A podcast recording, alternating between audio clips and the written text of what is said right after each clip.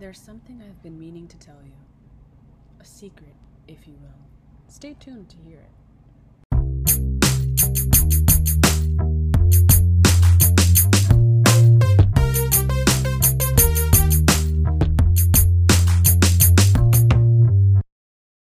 Hey guys, thanks for coming back to my show. I'm your host, Lucelis Martinez, and I'm here to talk to you about two secrets I've learned this week about media. As you guys know, this platform is one I use to communicate with you about things I learn and how they involve themselves in my life. And this week I've been tasked to talk about how media affects my life. I mean, the better question is how doesn't it affect my life? Apart from the fact that I wake up and look at media and read about media and listen to media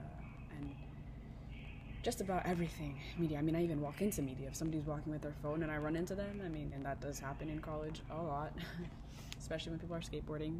But that's besides the point.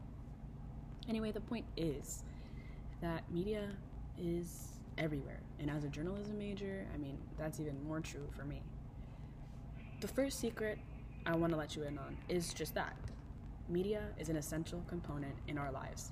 Now, that first secret is part of a set of seven in what we call mass media secrets. So, once again, the first secret is media is an essential component in our lives. You know, a lot of us see media as this foreign entity. I want you to just for one second imagine a chair. Okay? And you're standing next to the chair. Or maybe you're walking into a room and you see the chair. And there's this figure there that you see. And you want to talk to it because you're mad at it. I mean, everywhere you go, there they are. They ruin your life, make you upset, make you angry, divide this country. And then when you go to touch, you realize there's no one in the chair. A lot of us see media as this foreign entity that controls our lives.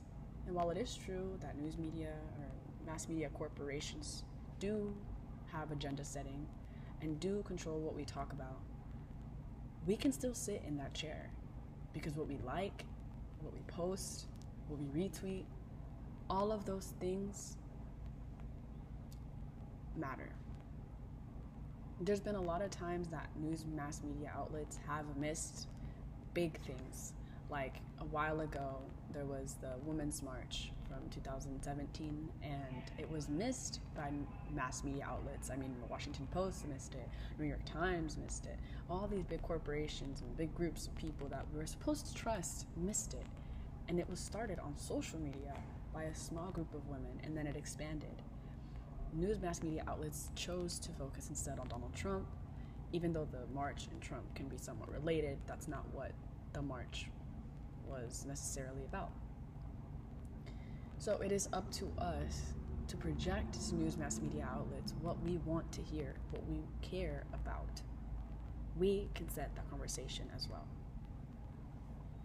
And social media can aid us in that. So, media isn't an unknown entity. As long as you figure out who you are, you can figure out who media is, or what media is, better said.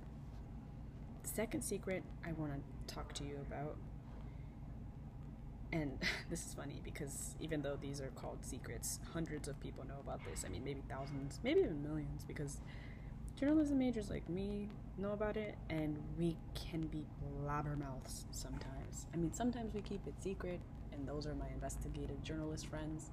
And if I am one of those or will be one of those, that's a secret I will not tell you.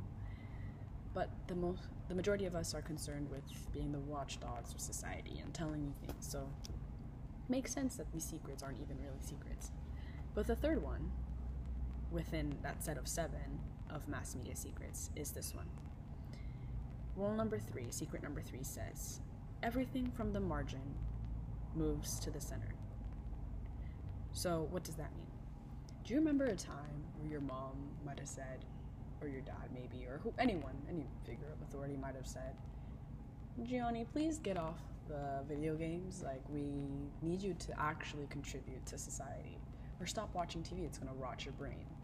Or don't go to that Rocky Horror Picture Show. I mean, that's so crazy. The fact that they're dressed like what?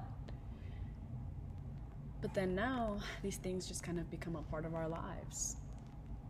Everything from the margin moves to the center.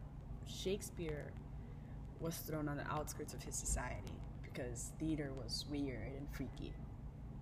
I mean, there's so many things that we may consider weird, but they eventually become part of our daily fold.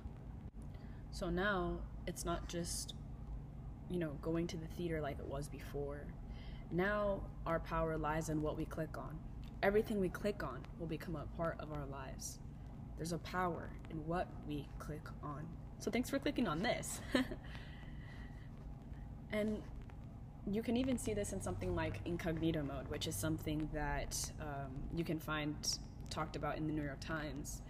Uh, as of recently, companies or groups like YouTube and Google are trying to um, set their algorithms to stuff that people want to see.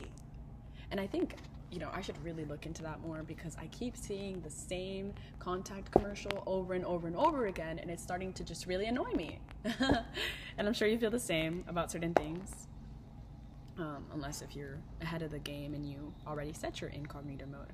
But the fact that we need to set these algorithms to match what we truly desire or to delete after, you know, three months or six months or whatever it is, proves that what we click on just becomes a part of our daily lives because the more you click on something, the more you see something, the more the algorithm will set it so that you will see things that are similar to that.